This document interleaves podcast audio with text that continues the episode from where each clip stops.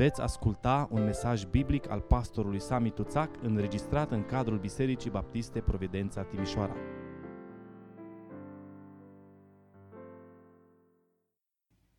Vă invit să deschideți Sfânta Scriptură în Iona, capitolul 4. Vom citi și versetul 10 din capitolul 3 ca să avem contextul și apoi continuăm cu capitolul 4 de la versetul 1 până la final. Pagina 894 în Sfânta Scriptură. Dumnezeu a văzut ce făceau ei și că se întorceau de la calea lor ce area. Atunci Dumnezeu s-a căit de rău pe care hotărâsă să l facă și nu l-a făcut. Lucrul acesta n-a plăcut deloc lui Iona și s-a mâniat. S-a rugat Domnul și a zis, Ah, Doamne, nu este acesta tocmai ce ziceam eu când eram încă în țara mea? Tocmai lucrul acesta voiam să-l înlătur fugind la Tars, că știam că ești un Dumnezeu milos și plin de îndurare, îndelung răbdător și bogat în bunătate și că te căiești de rău. Acum, Doamne, ia-mi viața, căci vreau mai bine să mor decât să trăiesc. Domnul a răspuns, bine faci tu că te mâni? Și Iona a ieșit din cetate și s-a așezat la răsărit de cetate. Acolo și-a făcut un umbrar și a stat sub el, până va vedea ce are să se întâmple cu cetatea. Domnul Dumnezeu a făcut să crească un curcubete care s-a ridicat peste Iona ca să facă umbră capului lui și să îl facă să-i treacă mânia. Iona s-a bucurat foarte mult de curcubetele acesta. Dar a doua zi, la răsăritul soarelui, Dumnezeu a adus un vierme care a înțepat curcubetele și curcubetele s-au uscat. Când a răsărit soarele, Dumnezeu a făcut să sufle un vânt uscat de la răsărit și soarele a bătut peste capul lui Iona și Iona a leșinat. Atunci a dorit să moară și a zis, mai bine să mor decât să trăiesc. Dar Dumnezeu a zis lui Iona, bine faci tu că te mâni din pricina curcubetelui? El a răspuns, da, bine facă mă mâini până la moarte. Atunci și Domnul a zis, ție ți este milă de curcubetele acesta care nu te-a costat nicio trudă și pe care nu tu l-ai făcut să crească, ci într-o noapte s-a născut și într-o noapte a perit și mie să nu-mi fie milă de Ninive, cetatea cea mare în care se află mai mult de 120 de mii de oameni care nu știu să deosebească dreapta de stânga lor, afară de o mulțime de vite. Fie ca Domnul să binecuvinteze cuvântul Lui și ascultătorii. Amin. Vă rog să luați loc. Despre anumite persoane se spune că ar fi fost mai bine dacă nu s-ar fi născut. Despre capitolul 4 din cartea lui Iona s-ar putea spune ceva asemănător. Era mai bine dacă nu s-ar fi scris. Ce frumos se încheie capitolul al treilea.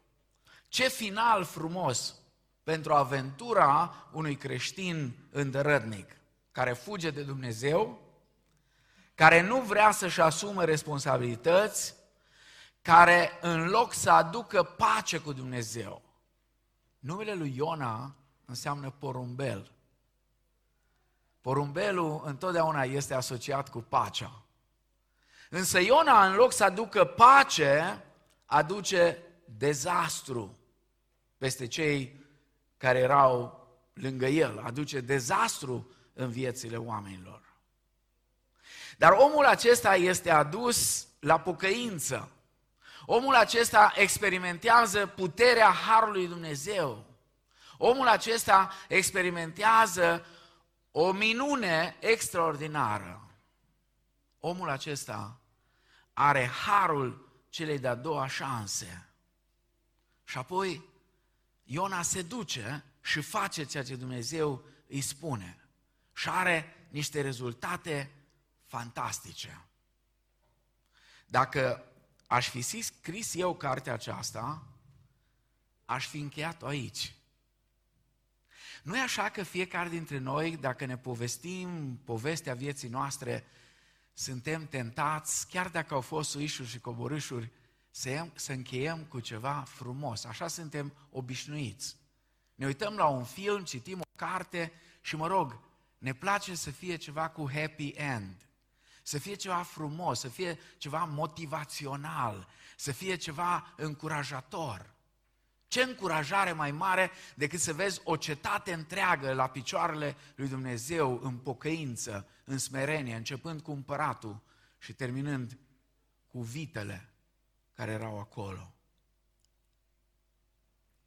Dar Dumnezeu mai are ceva de lucru cu Iona. Capitolul 4 ne învață că Dumnezeu nu este interesat numai de ceea ce facem noi, ci mai ales Dumnezeu este interesat de motivația pentru care facem ceea ce facem. N-aș vrea să înțeleagă cineva că pe Dumnezeu nu-L interesează lucrarea care noi o facem, ba da, îl interesează. Și Apostolul Pavel explică cât se poate de clar că lucrarea fiecăruia într-o zi va fi dată pe față. Și totul va fi pus la test. Și dacă în lucrarea lui Dumnezeu am zidit aur, argint, pietre scumpe, asta va rămâne și vom primi o răsplată. Dacă nu, dacă sunt paie, trestie, pleavă, mă rog, ce mai fi pe acolo, lemne, toate acestea vor arde. Dumnezeu este interesat de lucrarea noastră. Și faptul că foarte mulți creștini nu se implică în lucrare are de a face cu o înțelegere, o înțelegere eronată despre teologia răsplătirii. Teologia răsplătirii în cer. O înțelegere eronată. Și protestanții au această problemă pentru că ei susțin, sunt și tare, că mântuirea nu-i prin fapte, mântuirea e prin credință.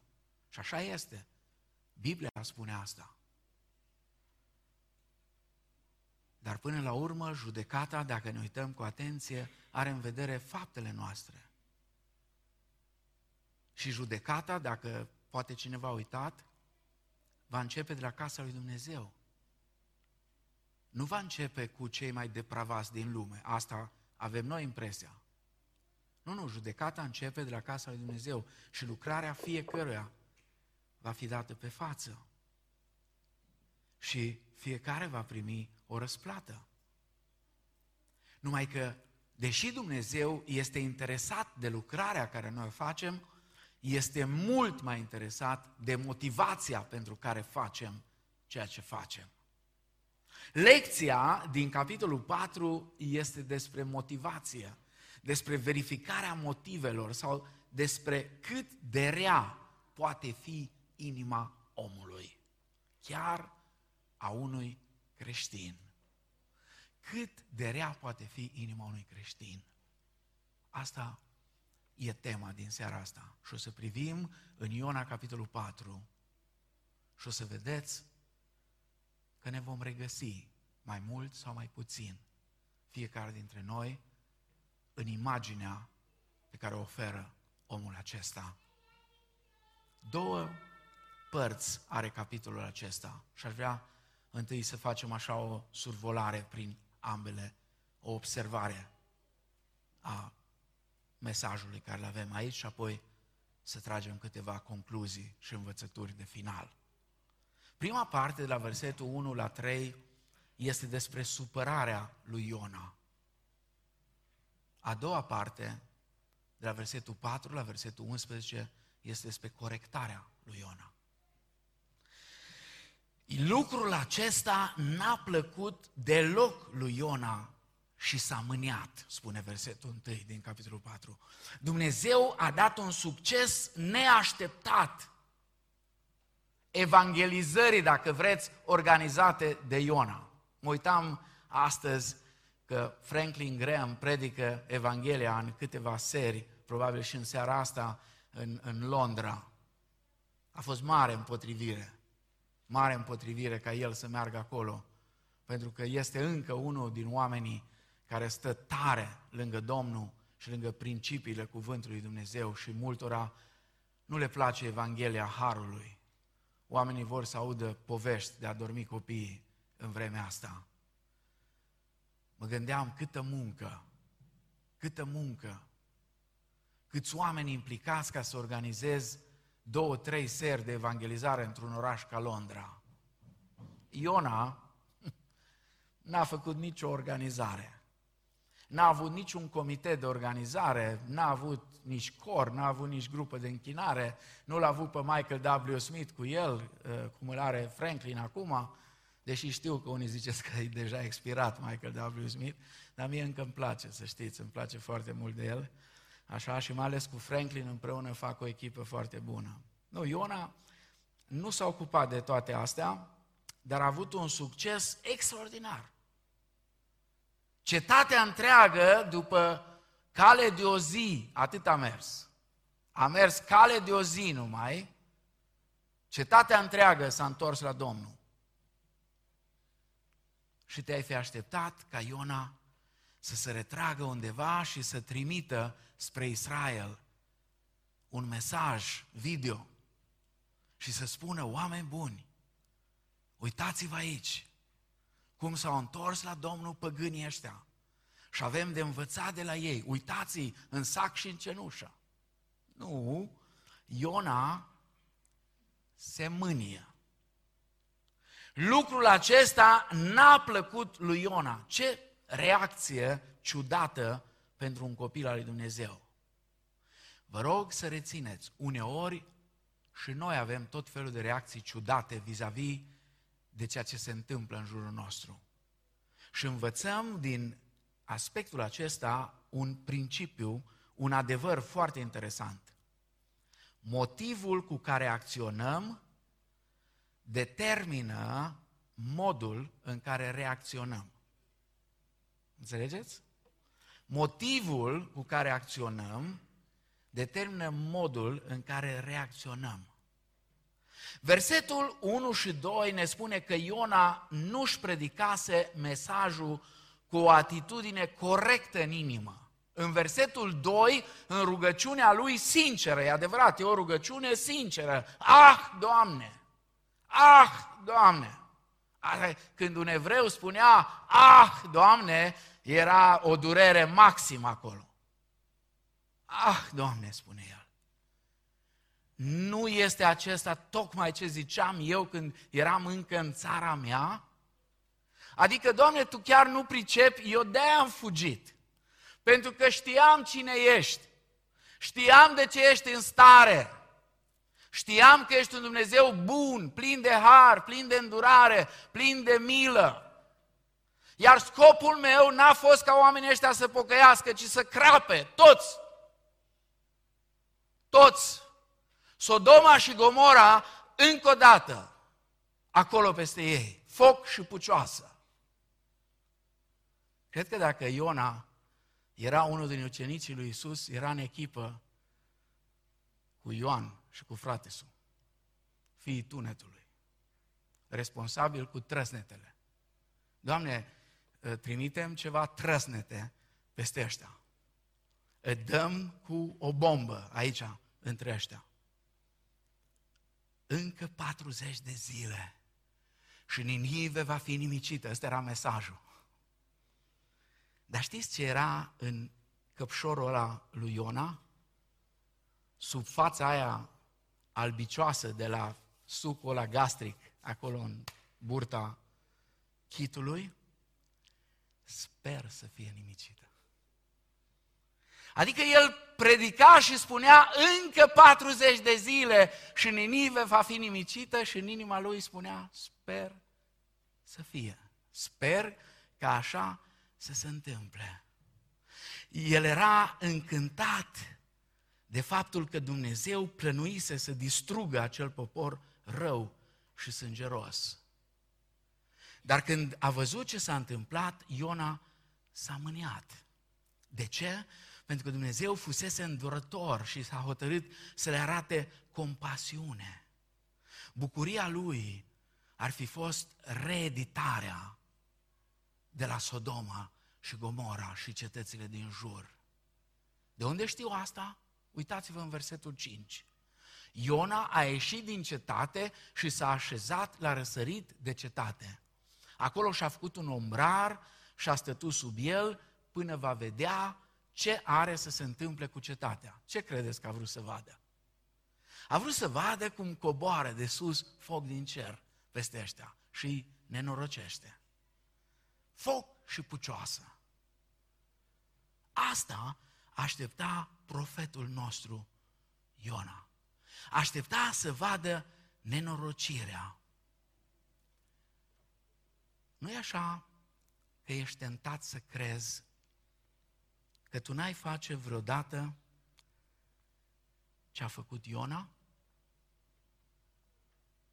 Hm? Ce ziceți?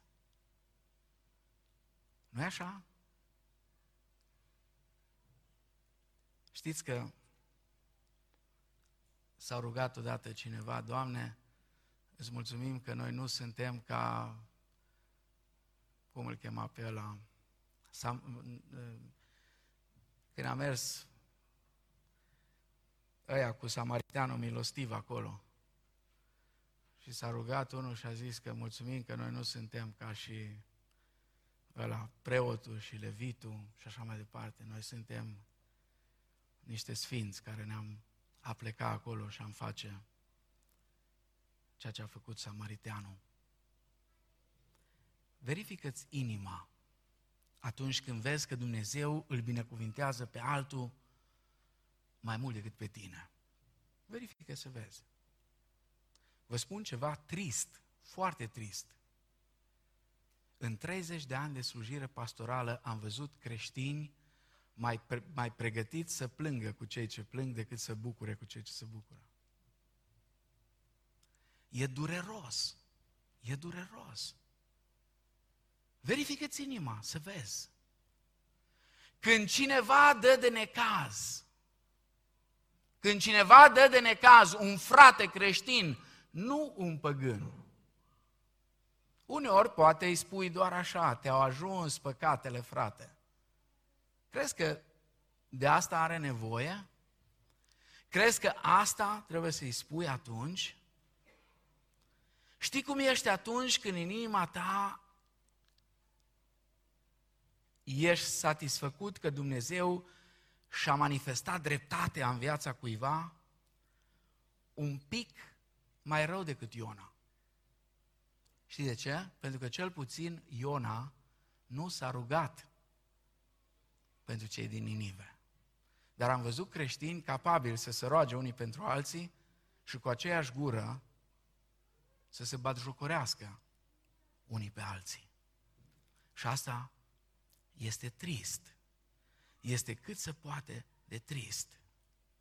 Iona a fost sincer cu Dumnezeu, a recunoscut ce era în inima lui, a recunoscut că motivele lui nu erau prea curate, că erau egoiste. Acum întrebarea e, este posibil să-L slujești pe Dumnezeu și motivele tale să nu fie prea curate? Da, e posibil. O, frate, stai, nu, nu spune așa ceva. Ba da, e posibil, nu eu spun. Apostolul Pavel spune asta. Apostolul Pavel spune în Filipeni că unii îl slujesc pe Hristos din slavă de șartă. Alții îl slujesc din duh de ceartă, alții îl slujesc pentru un câștig mărșav. Acum, sigur, Apostolul Pavel spune, nici nu-mi pasă. Ceea ce e important este ca Hristos să fie vestit. Asta nu înseamnă că ăia care au motivația care o au, nu vor da socoteală. Hristos n-a murit ca să avem noi o tribună de unde să ne afirmăm. Și unul din lucrurile extrem de dureroase în mișcarea evanghelică este dorința de a ne afirma unii în fața altora. Nu am înțeles asta niciodată. De ce trebuie să ne dăm mari noi față de noi? Dacă toți suntem atât de grozavi, atât de bine pregătiți, că vuiește Facebook-ul cât de pregătiți suntem și toate rețelele de socializare, suntem cei mai tari în clanță și atât. De ce nu ieșim afară, la lume, acolo în lumea reală? De ce nu mergem acolo, la oamenii ăia care chiar au nevoie? Dacă suntem atât de deștepți, dacă știm atât de multe lucruri, de ce nu ne ducem la ei să le spunem? De ce pierdem vremea certându-ne numai între noi? Să nu mă înțelegeți greșit. E important să ne cunoaștem doctrinele, dar și mai important este să-L cunoaștem pe Hristos. Mult mai important decât asta. E important să ne cunoaștem doctrinele și să fie corecte. Dar mult mai important este să-L cunoaștem pe Hristos. Iar al cunoaște pe Hristos înseamnă o relație profundă cu El. Hristos și-a dat viața pentru noi ca să ne răscumpere și să ne facă asemenea Lui. Pentru unii asta e o chestie, o chestiune extrem de abstractă. Ce e aia să fim asemenea lui Hristos? Înseamnă să fim blânzi și smeriți cu inima. Pentru că El așa s-a prezentat. Eu sunt blând și smerit cu inima. Veniți la mine, voi toți cei trudiți și împovărați și veți găsi o dihnă pentru sufletele voastre. Pentru că eu sunt blând. Și știți ce e interesant? Și în Vechiul Testament, când Moise îl întreabă pe Dumnezeu, Doamne, cum ești Tu? Cum ești Tu? Dumnezeu îi spune, Moise, eu sunt bun. Eu sunt blând. Ăsta sunt eu. El și-a dat viața pentru noi ca să ne curățească inimile de egoism și de răutate. Domnul Iisus spunea ferice de cei cu inima curată, căci ei vor vedea pe Dumnezeu. Te-am, te-ai întrebat vreodată la modul serios sau, mă rog, când te-ai întrebat ultima dată, când ți-ai verificat ultima dată motivația pentru care faci ceea ce faci? Pentru slujirea pe care o faci în Biserica lui Hristos, care e motivația? Nu uitați, motivul cu care acționăm determină modul în care reacționăm. Și de obicei, atunci când ceva nu ne place, reacționăm. Dar realizăm greu că reacțiile noastre vorbesc adesea despre motivațiile noastre. Da, e foarte important, extrem de important, să fim gata să ne implicăm în lucrarea de slujire. Dar mai important decât asta este să ne asigurăm că avem o motivație curată în ceea ce facem. Al doilea, a doua parte a pasajului vorbește despre corectarea lui Iona. Domnul a răspuns, bine faci tu că te mânii. Am fi crezut că s-a încheiat cu răzvrătirea lui Iona când a fost înghițit de peștele acela cel mare. Și când acolo, în capitolul 2, Iona se roagă, este atât de pătruns de prezența lui Dumnezeu, chiar acolo în peștele ăla, că se roagă numai cu versete din Scriptură. Psalm după psalm, versete după versete le aduce acolo și se roagă și se pocăiește. Mă gândeam dacă Iona ar fi venit la adunare cu noi, ar fi cântat, Doamne, viața mea ți-o dau. Pe deplin eu mă predau, ale mele mâinile ia să-ți lucreze în via ta și picioarele la fel să-ți urmeze ca un miel. Și când îl vezi cum merge totuși la Ninive, că până la urmă totuși se duce, zici, slavă Domnului, că în sfârșit Iona îl ascultă pe Domnul. Numai că Iona avea o problemă. Și problema lui Iona este și problema ta și a mea. E problema fiecăruia dintre noi. Iona era bucuros că Dumnezeu s-a îndurat de el și a trimis un pește să-l salveze, dar nu putea să se bucure văzând îndurarea lui Dumnezeu manifestată în viețile altora. Iona era bucuros, era încântat, era fericit că Dumnezeu l-a salvat, că Dumnezeu a intervenit în viața lui, Dar când Dumnezeu intervine în viața celor păgâni, care erau sortiți pieirii, și Dumnezeu renunță la a-i distruge și le dă har, și le mai dă timp, Iona este necăjit, se mânie. Știți, dacă Iona era astăzi, era vedeta, vedeta evanghelicilor, dacă ar fi fost la noi. Vedetă. Ar fi mers din biserică în biserică. Ar fi stat lumea și prin curte să-l asculte, să vorbească Iona despre viața trăită într-un pește. Fantastic! Cum mulți din pocăiți sunt ahtiați după tot felul de povești. Din astea, cred că era plin pe acolo. S-ar fi dus Iona să povestească. Numai că nu era pregătit să accepte că Dumnezeu îi iubește și pe alții. Iona era încântat că Dumnezeu îl iubește pe el și că îl binecuvintează. Dar nu era pregătit ca Dumnezeu să iubească și pe alții și să-i binecuvinteze și pe alții.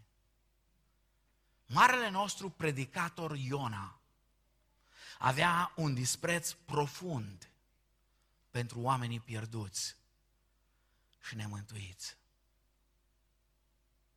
Mi-a fost dat să aud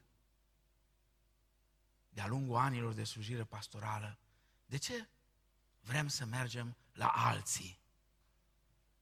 De ce trebuie să ne ocupăm de alții? Noi trebuie să ne ocupăm de ai noștri. De ce să-L predicăm pe Hristos altora? Da, trebuie să ne ocupăm de ai noștri, dar dacă nu mergem să predicăm pe Hristos altora, vă întreb de cine o să ne ocupăm? Pe cine o să ucenicizăm? Pe cine o să învățăm? Dacă nu mergem să-L predicăm pe Hristos ca oamenii să se întoarcă la Dumnezeu. Cea mai ciudată chestiune care am auzit-o. Și am auzit-o eu cu urechile mele de la un frate. Păi de ce să se pocăiască alții? Să ne ia nouă locurile în biserică?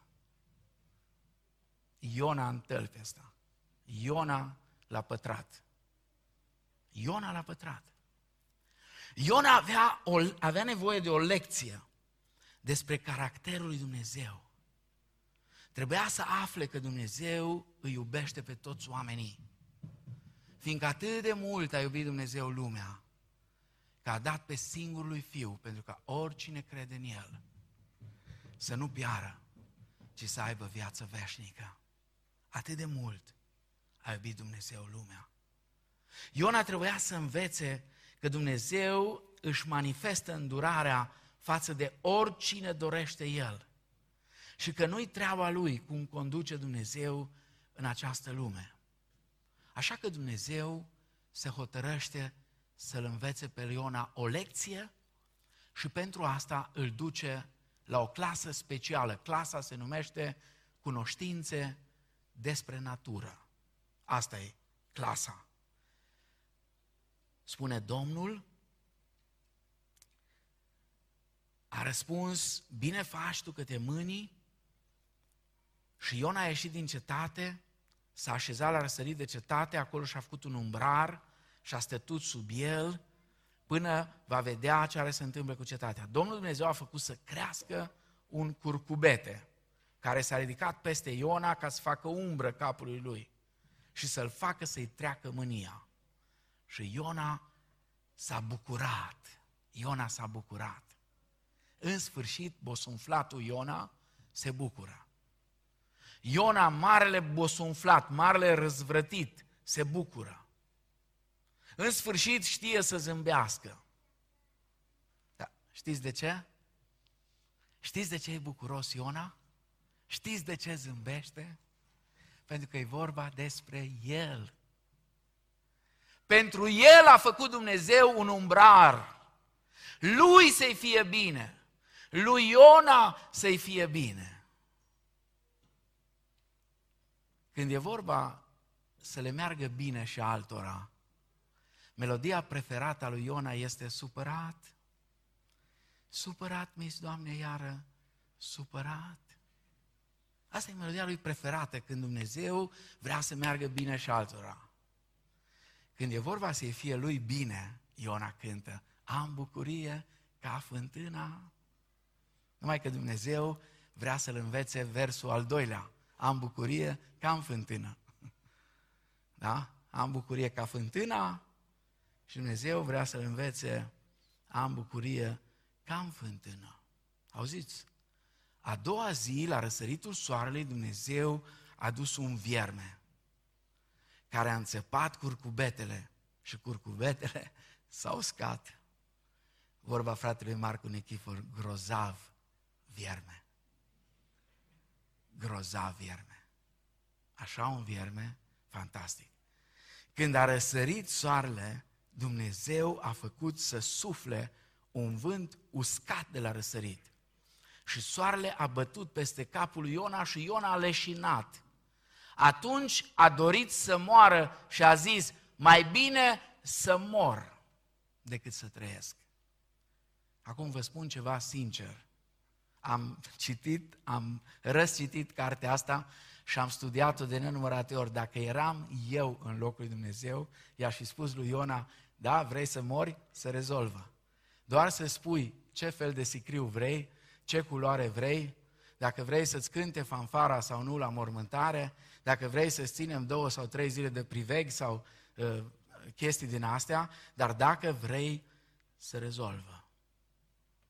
Ia-mi viața, spune. Ia-mi viața. Dar Dumnezeu nu-i ca mine. Și nu-i nici ca tine și mă bucur că nu-i nici ca tine, mă bucur chiar mai tare decât că nu-i ca mine. Dumnezeul nostru este un Dumnezeu plin de îndurare. Îi face lui Iona umbră și îl face să simtă bine. Dar apoi un slujitor al lui Dumnezeu, foarte ascultător, îi fură lui Iona bruma aceea de bucurie. Când a răsărit soarele, Dumnezeu a făcut. Chiar dacă Iona pare a fi personajul principal în cartea aceasta, în realitate, cartea Iona este o carte despre Dumnezeu. Cartea aceasta ne învață că Dumnezeu este suveran peste întreg universul. Cartea aceasta ne învață că toată creația îi se supune lui. Învățăm din cartea lui Iona că Dumnezeu poate schimba ceva atunci când ne proșternem pe genunchi, când ne pocăim înaintea Lui. Dar de asemenea învățăm cât de periculos este să-L sfidăm și să ne răzvrătim împotriva Lui. Trebuie să înțelegem că e imposibil pentru noi să fugim de El. Uneori, cu atitudinea noastră de răzvrătiți, vrem să le arătăm la toți cine e șeful și că noi facem tot ceea ce dorim. Când predam la Liceu Baptist prin anii 90, aveam o clasă foarte faină, clasa 10 și undeva pe rândul din spate aveam șase fete, una și una, toate, frumoase și rele. Erau spaima școlii, foarte rele, erau toate. Una dintre ele era cea mai rea. Era cea mai rea. Și diriginta nu dorea altceva decât să-i adune numărul de absențe ca să o dea afară din școală. Eu nu puneam absentă când nu venea, dar nu prea lipsea la mine. Într-o zi,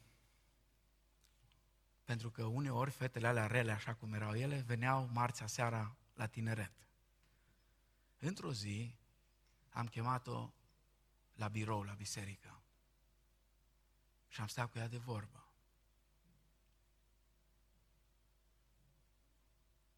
Și am vrut să aflu de ce e atât de rea.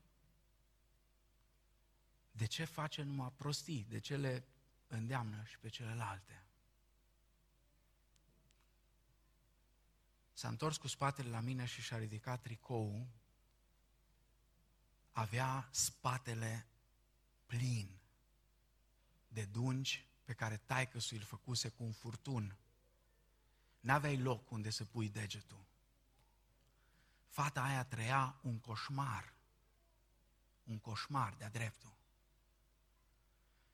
Și toate ieșirile ei în care voia să arate cine e cel mai tare, nu erau altceva decât un strigă de durere. Și mulțumesc Domnului că au fost și alții dintre profesori care au înțeles. Și până la urmă a terminat liceul și a terminat cu bine. Și toate au terminat cu bine. Și fete măritate și de casă și Domnul să le binecuvinteze. Și pocăite aproape toate dintre ele. Dar ăsta e stilul. Ăsta e stilul care îl avem. Avem atitudinea asta uneori în care vrem să arătăm că noi suntem șeful. Însă ori de câte ori facem asta, n-ai înțeles cine e Dumnezeu. N-ai înțeles că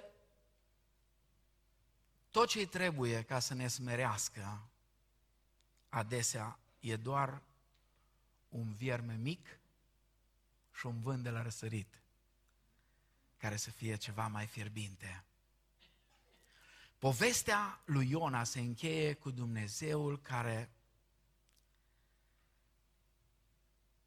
îl ajută pe Iona să-și vadă sistemul lui greșit de valori. Și îi spune, bine faci tu că te mâini din pricina curcubetelui? Și Iona obraznic. Exact ca și copiii voștri, sau ca voi când erați copii și mergeați cu mama și cu tata la magazin și nu a vrut mama să-ți cumpere ceva și te-ai dat cu fundul de pământ și ai făcut urât și de rușine ți-o cumpărat și data viitoare ai făcut tot așa, până când s-o prins că nu asta e rezolvarea.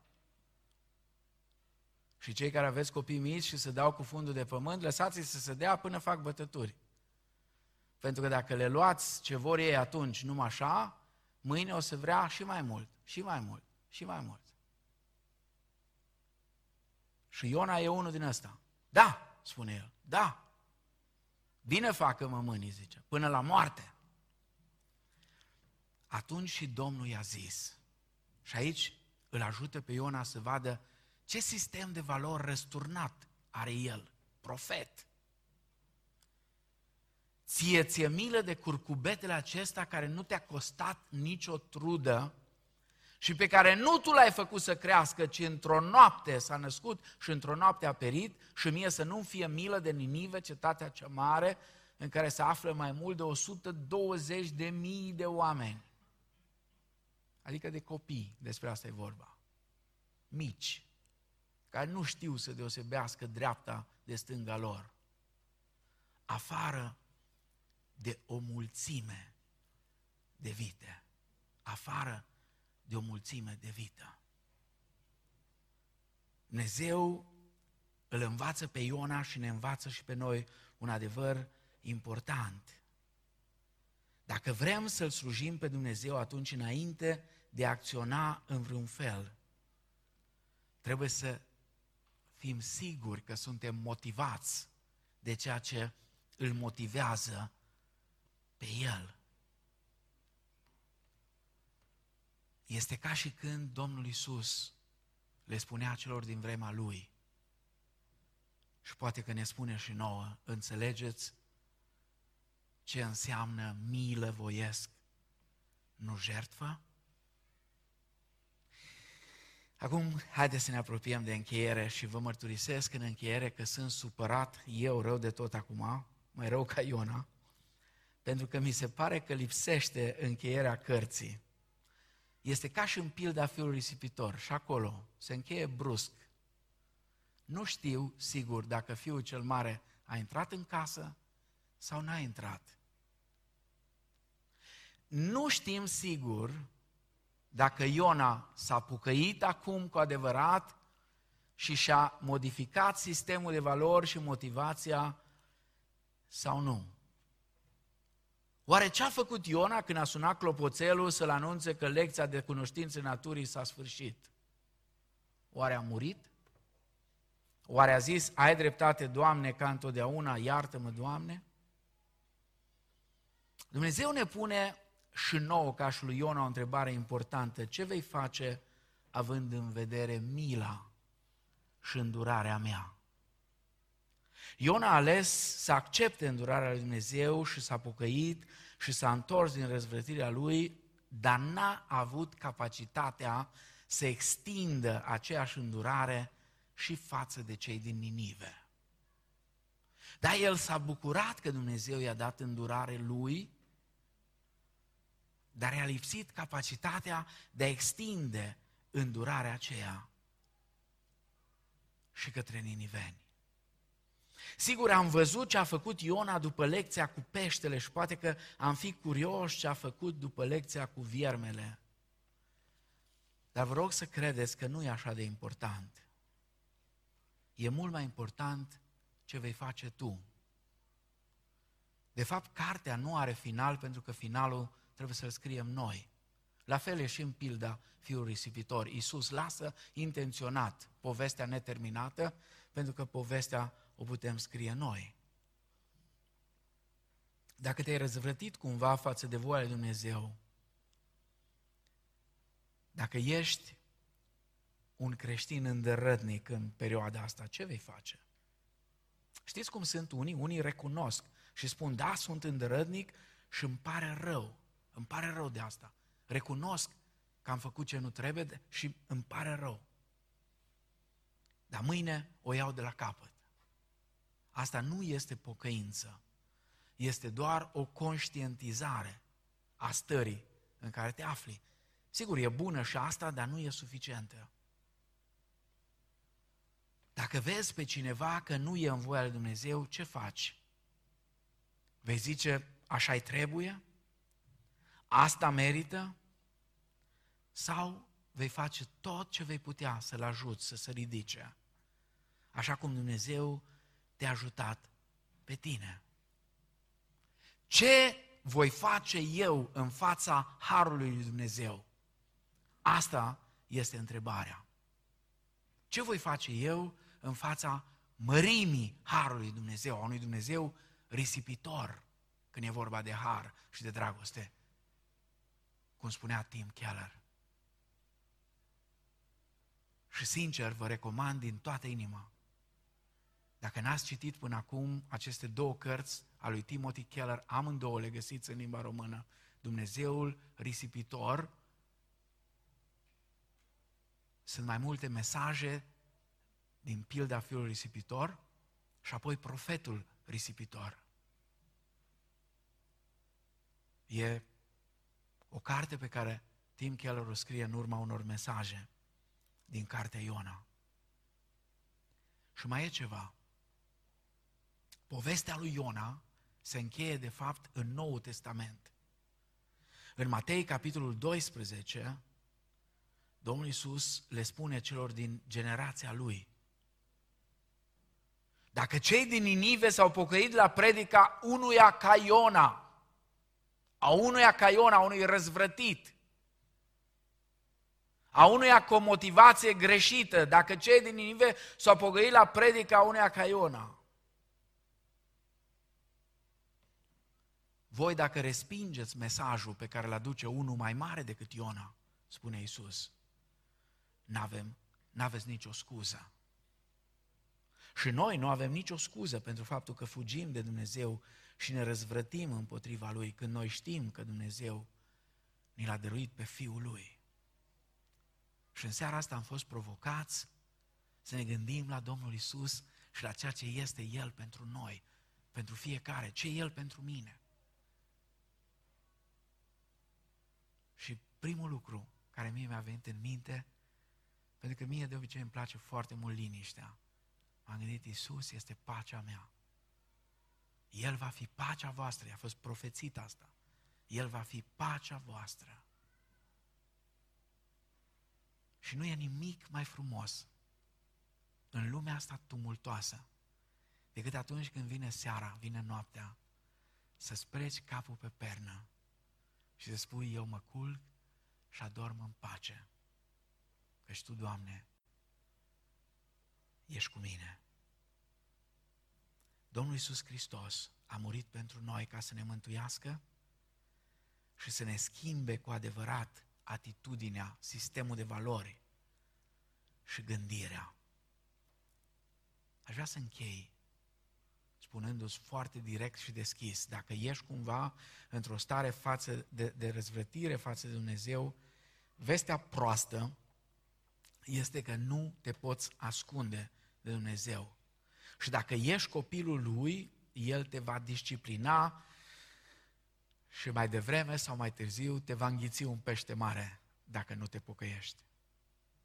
Vestea bună este că dacă decizi să renunți la răzvrătire și să te întorci cu pocăință la El, Dumnezeu îți oferă întotdeauna harul celei de-a doua șanse. Dar este o veste și mai bună.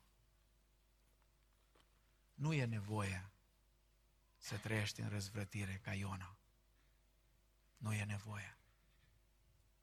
Ca să experimentezi harul lui Dumnezeu, nu e nevoie să faci pe nebun întâi și să faci tot felul de prostii. Nu, deloc. Poți să trăiești ascultându-L pe Domnul, fără să ajungi să te înghită vreun pește, fără să ajungi în cutare sau cutare situație. Nu e nevoie. Dar vă rog să rețineți, Dumnezeu lucrează cu noi ca și cu niște fii. Și tu, ca tată sau mamă, dacă ești un părinte normal la cap, nu ți-ai lăsat niciodată copiii de capul lor. Așa că nici Dumnezeu nu ne va lăsa. Și dacă o luăm pe arătură, într-un fel sau altul ne va duce la linia de plutire. Dar nu e nevoie. Nu e nevoie să facem prostii ca să gustăm harul lui Dumnezeu. Dumnezeu are har pentru noi. Trăind în ascultare de El, ne putem bucura de harul Lui în fiecare zi.